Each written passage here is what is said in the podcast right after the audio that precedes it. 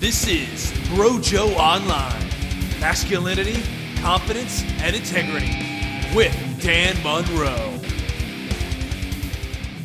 All right, looks like we're live. Welcome back, Brojo Online number 19. And today we're going to be talking about balancing investment levels in a relationship. Such a critical piece of managing relationships, and yet very few people do this consciously and they suffer as a result. So, we're going to be looking at that today, and this is really for people who are in friendships, relationships, clients, relationships, anything, whatever you want to call an interaction or a connection with another person, where you feel either you're giving too much or the other person is overwhelming you. We're going to have a look at what's happening there what it does to long term relationships and what you can do differently. So I don't know where we'll go with this conversation, but it's quite a fun one. And it's one that uh, really changed things for me personally. I used to be a significant over investor. It's part of the nice guy, people pleasing type personality. Would be that I was the over investor in a relationship. I did more than the other person, more work, more effort, more time, more money more contribution. However, at the exact same time, I would underinvest in key areas like honesty, vulnerability, actually allowing myself to be committed. Those were things where I'd underinvest in order to protect myself.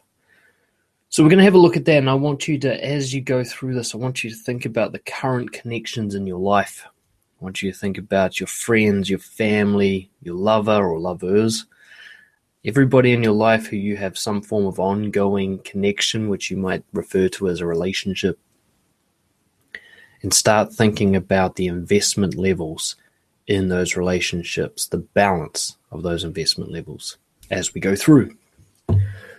So let's start by talking a little bit about what we mean by investment, balanced investment, and of course, unbalanced investment. So, what is an investment? An investment is about what you're putting in, the gift that you give to the connection you have with another person. And this can be anything from the micro to the macro level. It can be in all sorts of different forms of currency, too. When I say currency, I'm talking about the different ways that you invest time, energy, money, depth of conversation, secrets um, love, commitment. These are all things that you invest, all things that you put in that essentially you're taking a risk with, at least in your mind. These are all things that, if they are not reciprocated, you would consider it to be no return on your investment. Now, I use this kind of term ironically for those of you familiar with the Brojo way of looking at things we know that if you're to invest expecting a return, then you're already miles off track in terms of building a connection. So always keep that in mind as we go through this conversation as well. The reason why you're investing should always be investigated more in your mind. Let's assume you've got a healthy reason for investing, or at least you think you do. Start thinking about what it means to invest. Look at your current relationships. What are you putting into them? Who leads? Who's the one who initiates contact and suggests what you're going to do together and um, drives the relationship forward? Who's the one who says the more honest thing first? Who's the one who puts in more time, more effort, more energy? So there's always going to be a lead and a follow dynamic in any relationship. Someone's going to initiate, someone's going to go first, and that is a form of investment. So ask yourself, am I a leader or a follower? And of course, ask yourself, am I passive? Do I simply wait for something to happen, which is a little bit different to following? So start thinking about your current relationships. What do you put into them? What do you consider to be your investment levels, and so on? So already it should be becoming kind of clear to you what a balanced investment means. But I want to clarify a couple of points. So a balanced investment is about a feeling of equality with the investment coming from both parties. Yeah. A balanced investment is that whatever it is that you're putting into the relationship, you feel that they are putting in the same, or at least the same kind of amount of investment. And that that way, this is a healthy, respectful relationship. When we talk about balanced investment, the value we're really talking about today is respect. We're talking about the release phase of the 3X model for those of you who are familiar with it. We're talking about that final phase where a space is created for respect to be built and that that space is created equally by both parties. We're going to look a bit more into what that abstract thing means in real life. So, having a look at that respect, when we talk about a balanced investment, we're going to talk about the feeling of respect both ways. Not only do you respect them, not only do they respect you, but you also respect yourself. You respect yourself, you respect them, they respect you. I guess it's three, three different types of respect occurring at the same time, by whatever that definition is for you. Nobody can tell you what respect means. But understanding in a relationship that you will have two subjective ideas about what respect is. And for this relationship to work, for people to be able to connect and maintain that connection in a healthy, respectful way, you have to define respect with each other. One of the key issues that leads to unbalanced investment in a relationship is people simply don't talk about this shit. They don't. They don't go up to each other and say, hey, this is how much I feel I'm putting in, and this is how much I feel you're putting in. These conversations don't occur. Instead, resentment occurs when they feel that it's imbalanced. And we'll look at that a bit more in a minute. So for now, think more about what does it mean for you to be respectful, to feel that you're being respected, and to respect yourself.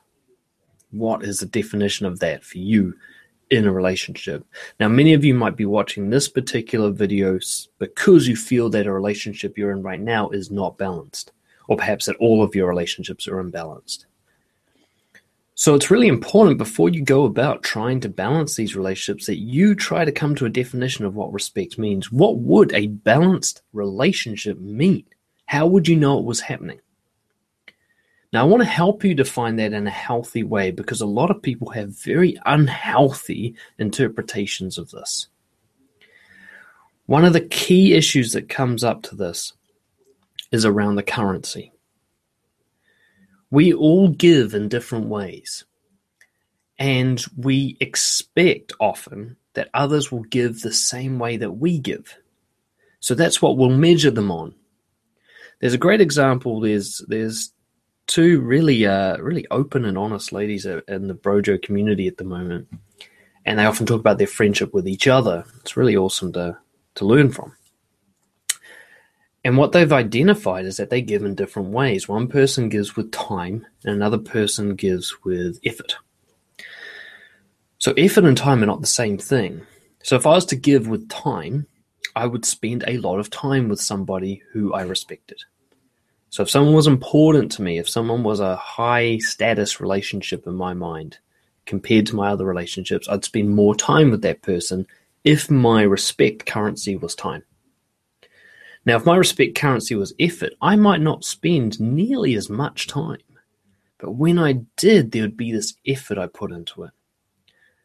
I might, for example, the the ladies at Brojo put it best. One person will spend a lot of time, the other one will make dinner. So when you go spend time with her, she's put a lot of effort into the time you're going to spend to, with each other. However, if these two were not aware of this, and at some point they weren't, they've talked about this, then each one is going to feel that the other one isn't contributing equally because they're measuring how they invest against the other person. So the one who uses time is measuring how much time the other person puts in. And saying she doesn't put in as much as I do. This is unbalanced. Whereas person two is measuring how much effort she puts in. She thinks all she does is spend time with me. She doesn't do big things. She's not doing as much as me. Yet, this is like international currency. There is a transfer rate here. To put it in a, a just an arbitrarily practical way, person one spending three hours is kind of the same amount of effort as person one putting half an hour into making a dinner for the two of them. There's this kind of balanced investment with different currency.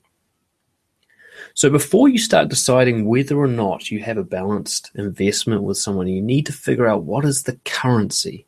And the only way you can figure out this currency is to discuss it with the other person. There's going to be some things where you have the same currency and it will simply be an equal amount that you put in.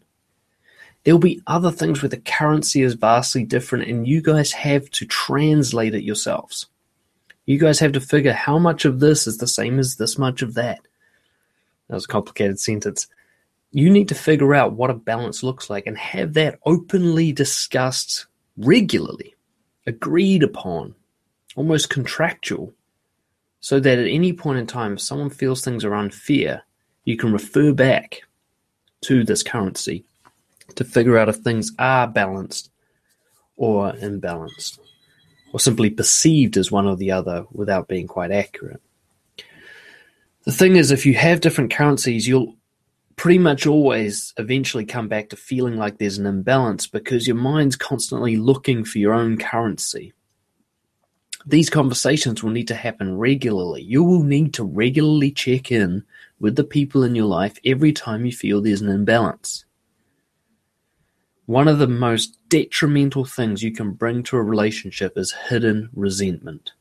This leads to contempt, and contempt is actually shown through relation, longitudinal relationship studies to be the most divisive, the most destructive thing you can bring to a relationship. When you look at someone else and you have contempt for their lack of investment or their overinvestment, the relationship's almost definitely doomed.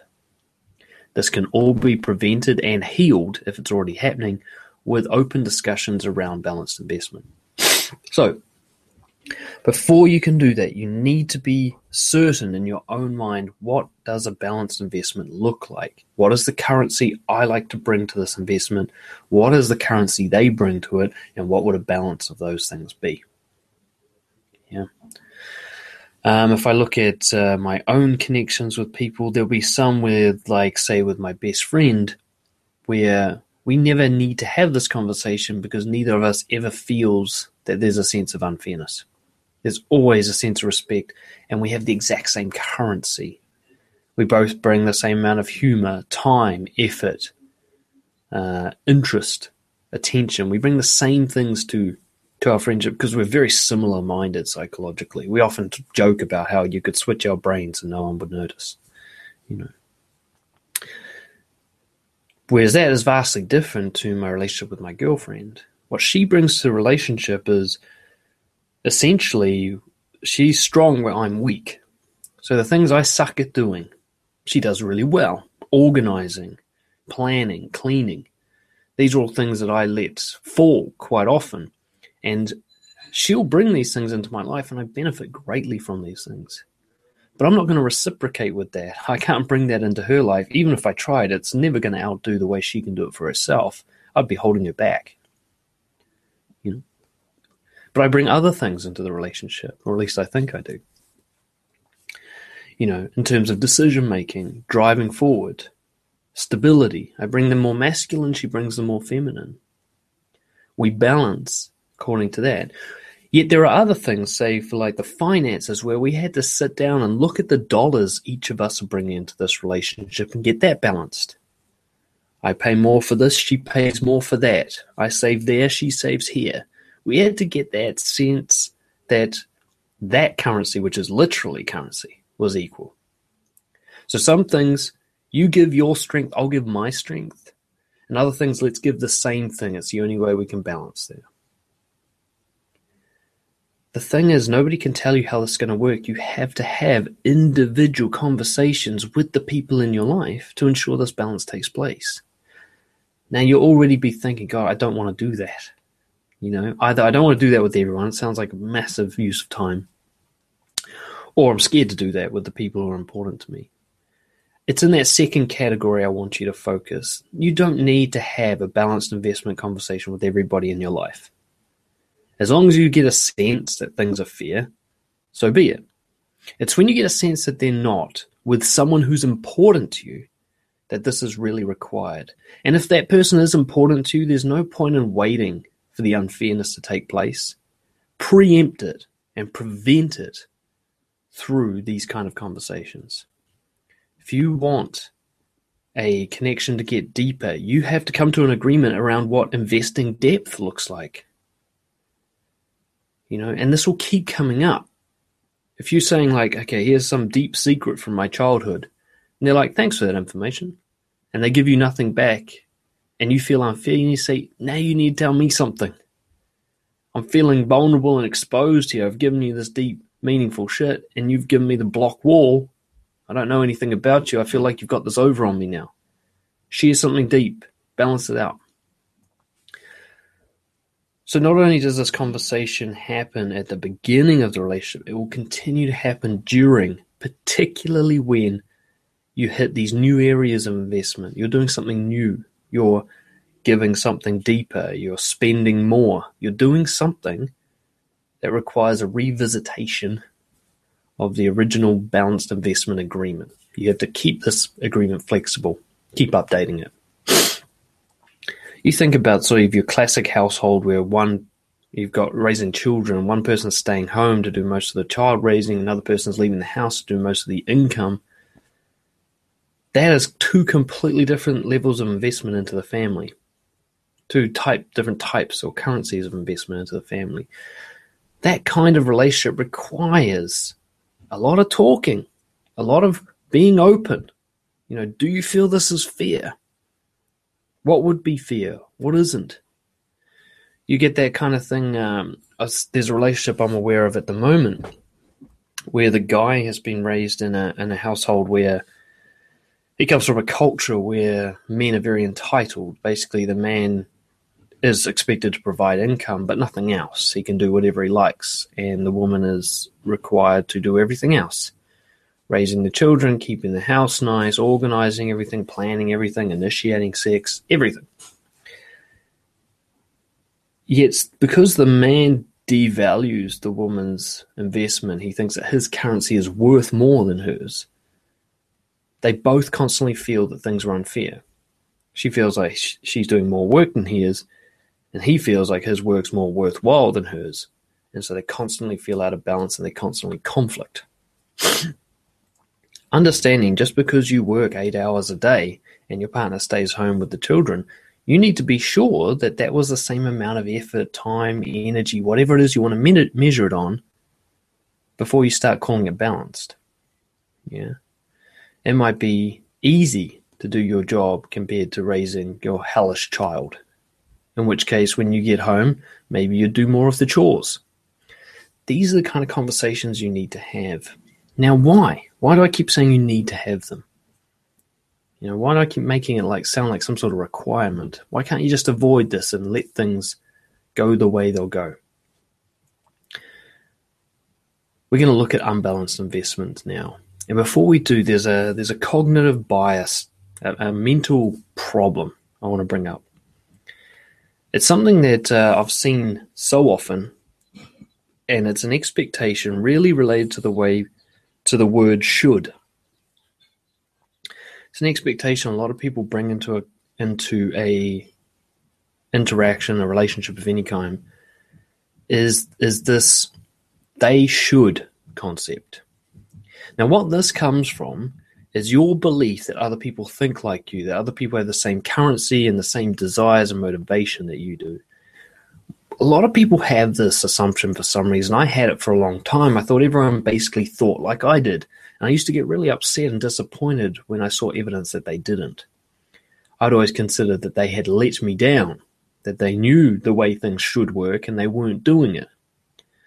You might see that somebody comes from a house where they're raised to be really clean and neat and tidy, and then they go out flatting for the first time and the flatmate's a slob and they get angry at the flatmates. Like, you should know that you do your own dishes. You should know that you hang the towel up. You should know that you need to mop the floor. This should, because that's what you know. because that's what you believe, that's what you think. So many people bring this into a relationship and they think it's so obviously a should. This person should know that this is the way we should do things that they don't bother saying it out loud. Instead, what they do is they witness every time the person doesn't live up to that expectation and they hold it against them. They don't say anything. Or when they do say something, it's telling them off for something they didn't even know was a rule. And their resentment builds on both sides. So you're someone who was raised to think, hey, you just do the dishes at the end of the day. You don't need to do them after every meal. And you're in a relationship with someone who says you need to do them before you even eat. There must be a constantly spotless kitchen at all times. So person one leaves the dishes and starts eating their meal, and person two sees this happen. And they get grumpy. They get upset. He should know you're supposed to do the dishes. It's obvious. It's normal. He's choosing not to because he hates me. That's why. He's choosing not to because he doesn't respect me. And this kind of assumption of motive, this you're doing this to harm me, starts to build. And it might lead to an immediate conflict, which is probably that actually could be quite healthy in this situation. So I can't believe you haven't done the dishes. And dude's like, why would I do the dishes now? I'm, I'm, I'm, eating. I want to enjoy my meal, for fuck's sake. And they might end up having a discussion that leads to them going, oh, we've got different ideas about the dishes. How do we compromise on this? Or how do we. Actually, I shouldn't have used that word compromise. I don't believe in it. Um, but how do we come to an agreement around this? Whereas the other person, you know, whereas in the next situation, the person might think, can't believe he hasn't done the dishes, doesn't say anything, and just holds it in. So he never does the dishes. Oh, I can't believe he never does the dishes. He never does anything around the house. He never does anything to help me. He's such a bastard. It builds and builds and builds, and the resentment builds with it. In Robert Glover's book, No More Mr. Nice Guy, talks about a covert contract and this is so often related to this uh, this assumption people should think the way I think. You know, this idea that I don't need to say it; you should just know. So an imbalanced investment almost always starts with this. You know, so if you're in an imbalanced investment right now, step back and go, what's the assumptions you've made? You can see this. I used to overinvest with women when I was trying to get into a sexual relationship with them. And it came from that really toxic, nice guy, people pleasing type thing. I've been nice to you. You should repay me with sex. Now, I never asked for that outright. It seemed like such a terrible thing to ask for. And yet, that's what I was doing my behavior for. So I couldn't even admit to myself that I had this contract. And so I was just trapped in endless frustration and resentment. I'm being a nice guy. Why am I not being rewarded? I should be rewarded. So, what is an imbalanced investment? You can only have balance or one person overinvesting and another person underinvesting. Think of it as two opposing forces meeting in the middle. As soon as one person overinvests, the other person by default must underinvest. And that goes both ways. You can't have someone do underinvest and balanced. If someone underinvests, the other person will come to meet them. If someone overinvests, the other person can't get past them to a balanced connection. They can only underinvest. How does this look in real life? Let's say, for example, you start dating someone, they're really needy and clingy. They're constantly texting you all the time. They want to see you all the time. They're asking you questions all the time. They're overinvesting. You're repelled by this behavior, so you draw back. You know you don't need to bother initiating things with them, so you don't invest there. They'll do it for you. You know you don't need to pursue them or invest any of your time or energy and effort into this because they're going to like you anyway. So you draw back. And you keep pulling back and they keep chasing you, and the overinvestment eventually pushes you away completely. The other way around occurs as well. I get so many especially men I work with. Why doesn't she text me back? Odds are it's because you've overinvested. Rather than allowing space for her to decide her level of contribution, you're trying to force it. And This is so often what overinvestment is, is a trying to get. You're chasing after them. And as you chase, they run away. So chasing is a is a great form of overinvestment. And what we see here is somebody who's not willing to lose. So whenever we're in an imbalanced investment, almost always, and I'd say actually always, you've got one person who's more willing to lose than the other. That's essentially all you're looking at. One person is more willing to lose the relationship than the other person is. One person is less committed. The other person, the one who overinvests, is strongly unwilling to lose. They do not want to allow the other person the situation to decide to leave. They try to prevent that from happening. It's like if you're dating someone, you text them a question, you're trying to make them respond. You're trying to grab them and make them invest. You could say, Hey, I'm thinking about you today, and just leave that, and they can decide whether they want to respond. Or you'll say something like, Hey, what are you thinking about today? And they feel this compulsion to have to answer your question. And you're hoping that, hey, she, you know, she answered me. She must like me. You know, this kind of thing happens. So an imbalanced investment is really somebody's neediness pushing them past the level of equal into over. You can also see that we, we have rules that occur that, that force us into either overinvesting or underinvesting. So a common underinvesting rule is, you know, this idea that you can't let someone get too close and know too much about you too early on. You need to protect yourself because you need to trust someone before you can be open with them. I see a lot of people living by this, and because of that, they only put one foot into a potential relationship. They never dive into it. I had a client I was talking to just on the weekend about this. He can't really seem to get a deep and meaningful connection with his girlfriend, but as he puts it, he's always got one foot out of the relationship. He's protecting himself from getting too hurt by not investing too much. He wants her to open up with him, but he's not opening up to her. So underinvesting often comes from this "it's safer" concept. You know, with uh, with women, what I see more likely is waiting for him to call, waiting for him to initiate. This kind of thing, like it's the guy's job to do this. You know, and there can be reverse as well. This isn't even gender specific. You'll get guys who think, oh, it's the girl's job to do that. And they sit and wait passively for each other rather than acting honestly like, I want this, so I'll ask for it. I want this, so I'll suggest it.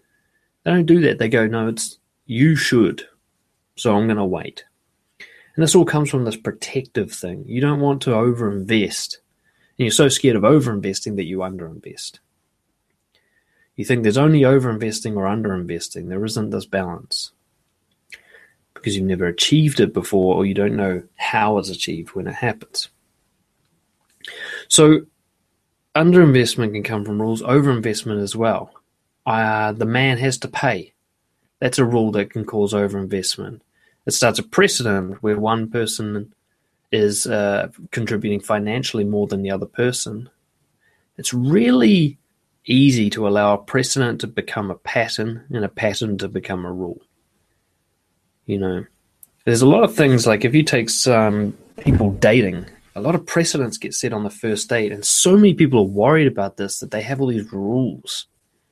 You know, rather than just doing what feels natural every time you go on a date, which might mean changing what happened last time. Maybe last time you paid because you thought, well, I invited them out, so it's my obligation to pay. And next time I'm like, well, this time they really wanted to come out with me, so we go halves this time. They would be adjusting to each date, but what somebody will do is like, I have to pay each time. And so they'll pay each time. And then they wonder why the other person becomes kind of needy around money. They've actually created the situation. So next time you start getting resentful, it's like, I pay for everything. So yeah, you chose to. What are you complaining about? It's not their fault. You overinvested. They had no choice but to underinvest. They can't step up and pay now because you won't let them. So when you suddenly step back and go, hey, you don't pay, they're going to be left going, well, I don't understand. So understand when, when somebody, you feel that somebody else is underinvesting, the only way they can underinvest is if you overinvest. Even if they invest only a fractional amount, you guys can still meet in the middle where you only invest the same level as they do. So if they won't text you back, then you don't text them back. Right? You send your one text, if they don't respond, they're gone. Goodbye. Not, I'll send another one, and another one, and another one. Hey, why won't they respond? I'm not being needy. This kind of idea.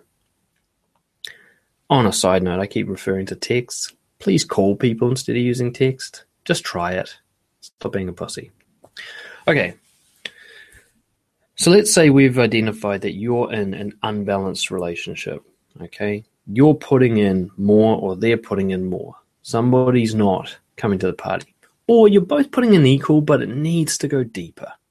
It's a superficial, shallow thing where you're both trying to underinvest. Right? Or it's overly intense where you're both trying to overinvest. It's kind of back and forth thing that can happen. I get needy and push you away, and then I get scared that I push you away, so I leave, and then you get needy and chase me, and back and forth, you know, and nobody really is enjoying themselves. Let's have a look at what creating a balanced investment looks like. So, according to the 3X model, this is the release phase. This is where you've made your investment, and it's all about what happens next. So, a balanced investment will require, if you want to live by the value of leadership, and I mean leading yourself, not just leading others, but leading yourself, you'll need to choose to invest rather than wait. A follower waits for somebody else to invest first, a leader invests first. So, what we do is we look at making our investment first, and then there's about what happens next. So, I'll give you an example. Let's say I'm on a date with somebody and I decide, you know, it's time to take this deeper. I'm going to lead us deeper. So what I'll do is I'll invest by telling them something more deeper and meaningful about myself. So I might tell them some something I'm ashamed of, a secret of some kind, something that they don't know about me, that I'm scared for them to know about me. And this is where the the nature of the investment becomes really important. You become willing to lose your return on the investment. So when I tell someone a secret about myself, I'm willing for them to not reciprocate. I'm willing for them for this to actually end the relationship because they don't reciprocate. When I spend money on on a relationship, I'm willing to lose that money. I'm willing for that to be an investment that did not pay out. You know, I look at uh, my current relationship with my girlfriend. I've already pre pre booked my tickets to go spend time with her and her family at Christmas in the Czech Republic I don't know if our relationship's going to last that long. I don't know if any relationship can last. So that's an investment I'm willing to lose. If our relationship doesn't work, I've lost that money. But that's the investment I'm willing to put in at this stage. Right? I've invested, I'm taking a risk. So that's what a leader does. They take a risk with their investment. However, in order to balance it, they demand reciprocation. It doesn't have to be the same currency, but it has to be a balance. So let's start with the idea that the issue is they are not investing. And then we'll have a look at the issue they're over investing. Let's say you've made your investment and they do not follow. They do not reciprocate.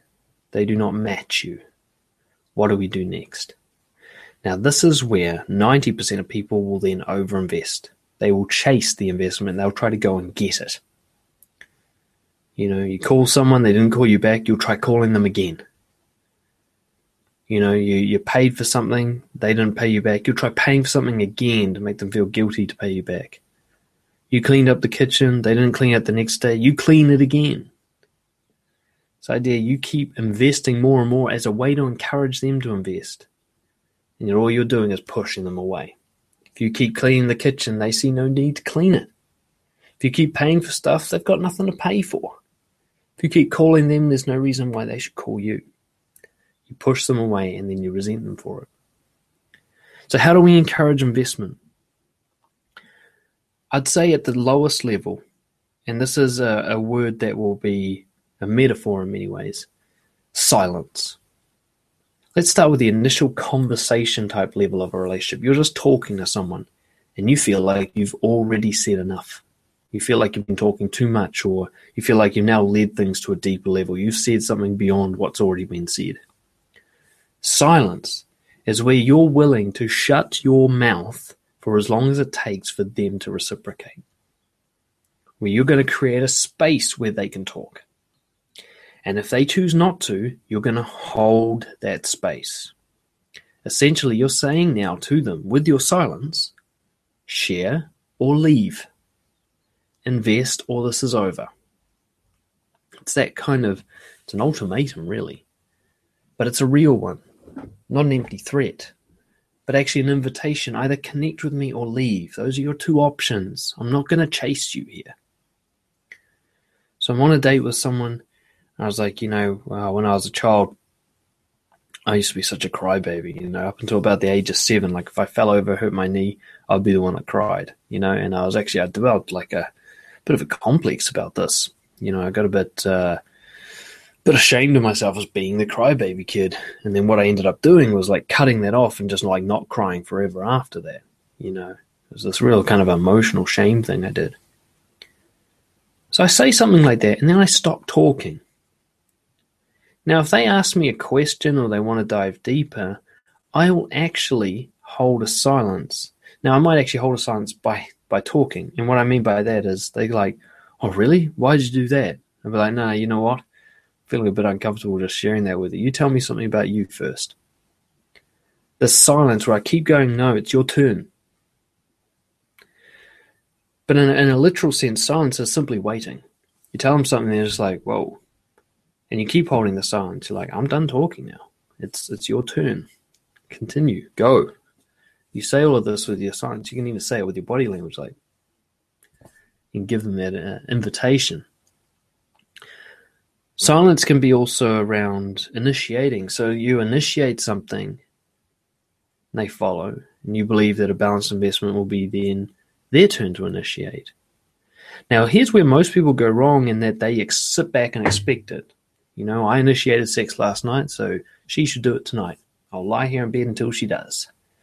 She's not doing it. What a bitch. She must hate me. Whereas somebody who balances investment said, you know what, last night I got things going, so tonight's your turn. And then they wait. They hold the silence and they do not invest. Now, what will happen over time when you hold a silence is that you'll see whether or not they're going to fill that space. And you can give them as much encouragement and open contractual agreement as possible. You can even say later, hey, you might have noticed I was going quite silent during dinner because I feel that, uh, you know, I'm, I'm investing so much more. I'm telling you so much more about myself than you're telling me. So whenever I hold a silence, that's because I'm wanting you to like match me in what you say.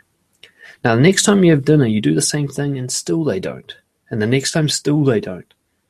Because you're holding that silence, you will quite clearly and quickly see they are not investing in this like I am. And you'll end it. You'll end it before you get in too deep. You'll end it before you've invested so much that you feel compelled to stay, to compelled to get a return on the massive investment you've made. That's what so many over investors do. They go into a relationship, they give and they give and they give and they give and they give, expecting to get something back, which is a really toxic reason for giving in the first place. And then they trap themselves. They're like, I've given so much, I can't bail now. This has to work. It's been seven years and they're still not investing like I am, but hey, maybe one day they will. We all do this, don't we? Whereas if you like third date, you're like, fuck, I'm doing all the work. I can clearly see that because I keep giving them opportunities to match me and they keep refusing those opportunities. Fuck this, I'm out. And you save yourself seven years of misery. So silence giving them the opportunity to fill a silence. Understand, quite often somebody wants to invest, but they're somewhat introverted. It takes them time to come to their conclusion, to come to their answer. And because you're on it all the time, they don't get a chance. You're so scared of losing them that you don't allow a silence to fill. In order to allow someone to invest, you have to be willing to lose them. You have to be willing for a, a, conversation to end. You have to be willing for them to walk out. You have to be willing for them to show that they're not interested in you. You have to allow that space for it to occur. Let them match you and call them out when they don't. Giving freely. If you're giving to get something, if the whole reason that you invest is so that they invest back, that's not really giving, is it? It's more like putting someone in debt. You think of yourself as such a good person because you're the one who leads the conversation and keeps things flowing. But if you're doing that so that they like you, so that they repay you with sex or something like that, then essentially all you're doing is putting them in debt. You're obliging them. It's hardly giving.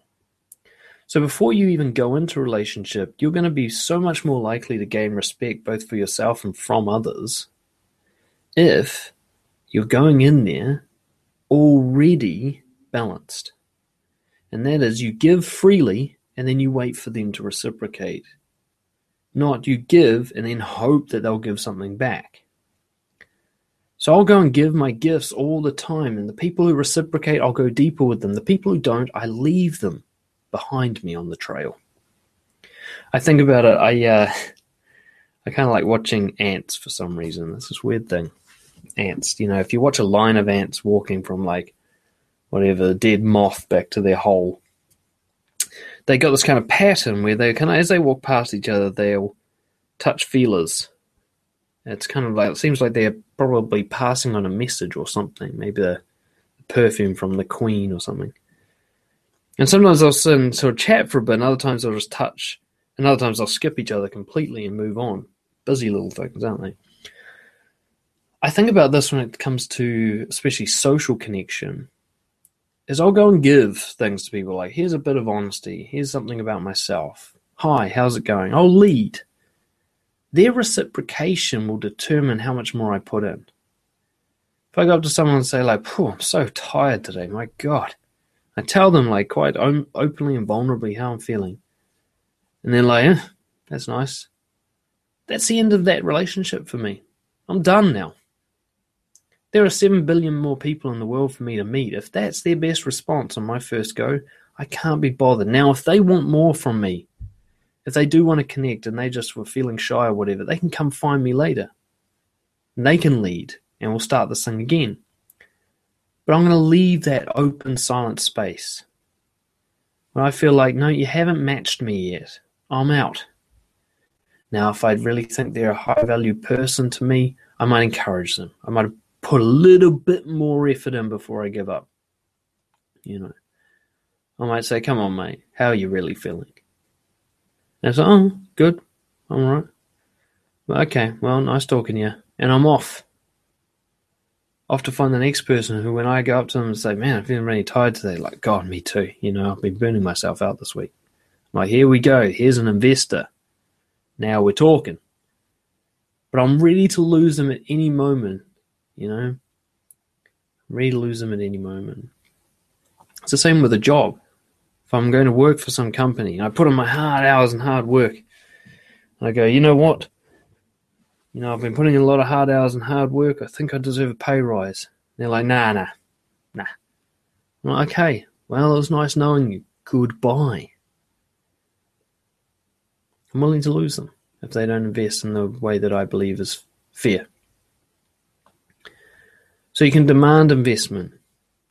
You can say things like, I feel like I'm doing all the talking. You say something now. You know, well, I paid for everything last week. I really think for it to be fair, you need to pay for things this week. You can say this and then watch their response and allow their response to form a conversation where you come to an agreement or come to an, an understanding that you'll never agree on balanced investment and it's time to end the connection. What about the other way around? What about when you want to invest in someone but the other person's just too needy? You can't get a word in because they talk all the time. You can't you don't get a chance to miss them because they contact you all the time. You wouldn't mind paying for stuff, but they pay for things before you've even had a chance. So if the first strategy to deal with someone underinvesting is silence, to deal with someone overinvesting is a form of interrupting. You need to stop their investment level in order for it to balance. Now, there's some people so needy that you just won't be able to help them. And the only way that they're going to learn is by losing people. And so you need to let them lose you. And you can tell them this. You can be like, look, man, I really wanted to be friends with you, but you're just so needy. You just chased me so hard. It was a really unbalanced investment. You didn't give me a chance to contribute, and now I just kind of resent you for it. You know, so I'm out. Um, but essentially I'll interrupt. So in a, in a conversation level, someone's talking, I'll be like, stop. You know, you just said like five things. I'm still digesting the first thing. Let me just share a story about that first thing you were talking about.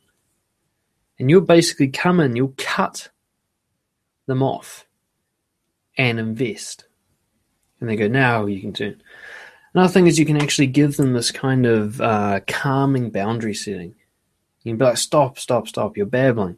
Look, I know this is a first date, it makes us nervous and stuff. You don't have to impress me. Seriously. You know, we can have silences. You don't need to tell me everything about yourself straight away. Make sure that I'm balanced too, you know. You should make sure that I'm I'm giving as much as you're giving. Right now you're doing all the work. It's not fair. You can tell them all of this. Right? You can give them that sense of like, hey, just relax. This isn't like the other times. Just chill. So you can either provide a silent space for them to invest more, or if you feel that you're they're already over investing, is cut them off. Say stop it. Stop talking. Stop paying for that. Stop doing too much. Stop cleaning. And if either people, if they refuse to fill the silence with more investment, or they refuse to stop over investing, it's over. Because there is nowhere healthy for that relationship to go. It can only end in resentment and contempt. So, regardless of who's investing more, you need to be willing to lose them.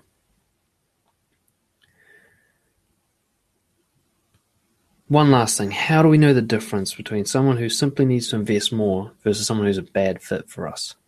Yeah. It's about training your gut feeling, and you train your gut feeling by having these conversations where you come to agreements with people. What's really interesting is somebody who's a healthy fit for you will be open to coming to an agreement. And this is one of the make or break things. If you go to someone, look, I feel like I'm doing too much of the work, they might not agree with you, but they'll be open to talking about it with you if they're a good fit. They'll be like, really? I feel different, but let's let's figure this out. If someone challenges you and fights you on this, they're like, no, I do all the work, blah, blah, blah. If they're unwilling to even be open to a, to a conversation about fairness, then why do you have them in your life? Why would you be in a connection with someone who's so disrespectful? In that situation, what I'd do is say, look, I wanted to have a conversation with you about respect. I don't know who's right or wrong. It doesn't even matter. But the fact that you don't even want to have a conversation about what it means to respect me is an act of disrespect. So we're going to have to cool things. You know, I'm going to give you two days to think about it. If you want to come to a respectful agreement about how we have a relationship, awesome. I'm open to talking about it. If you still feel that this is just a big unfairness and you don't even want to talk about it, then I'm afraid we're done. You can steal my words if you like, but ultimately it should come from the heart. You don't have to say it all perfect and articulate. A lot of guys at Brojo always go on like, oh, we can't say it like you do. I've had a lot of fucking practice. I'm not better at it than than anyone naturally. When I first started trying to balance investment and set boundaries like this, I was a babbling mess. You know, I've had a lot of practice. Start with people you feel safe with. You know, somebody you'll you'll be in an imbalanced relationship right now with somebody who you're totally safe to bring it up with. You know, you've been paying for coffee every week, and they've been letting you do it. You just want to go, hey, you know what? Can we start splitting the coffee bill? Starting to feel a bit guilty that I'm I'm paying for things all the time. I feel like I'm disrespecting myself there. If they're a good fit for you, they'll be like, "Fuck, of course, man." Or they'll be like, "Hey, well, you know what? How about you pay for coffee? I'll pay for lunch." They'll they'll respect you. You'll be able to this asking for a balanced investment, even if you're wrong. If it turns out, well, they have been balanced, you just weren't paying attention to their currency. They'll be open to talking about it if they're a good fit. So to finish this up with the actions I suggest you take, first off is you write a list of the top sort of 10 connections in your life, the people you spend the most time with. Ask yourself if it feels balanced. Do you feel that one person is giving equal amount? Now bear in mind, if you feel it's balanced, you might actually feel that way if the other person's over investing. So it's really obvious when you're over investing because you feel resentful and stressed and and frustrated and they're not meeting your expectations and on and on. But when they're over investing, sometimes it just feels easy. You know, it's just like, oh, this is a great relationship, and you don't realize that they're doing all the work. So with all those relationships that you feel are balanced, double check them. And the only way you can double check them is to ask the other person if they feel it's balanced. You can go up to them and say, Look, I'm just reassessing all the relationships in my life. I want to make sure that, you know, I put an equal effort to the people who are important to me than what they put in. And I wondered if maybe, you know, you're doing more of the work in our connection. I want to balance that out. How do you feel about it? Give them that chance, you know, and build from there. That kind of practice, having those kind of conversations with the safer people, will be really, really beneficial for you in the long term when it comes later on to essentially what you might call as high risk relationships. Like if you're going to get married to someone, you better make sure the two of you know what balanced investment looks like because otherwise it's going to destroy you in the longer term. All right. See how you go with that information. Email me if you have any questions, dan at brojo.co.nz, um, and we'll see how you go.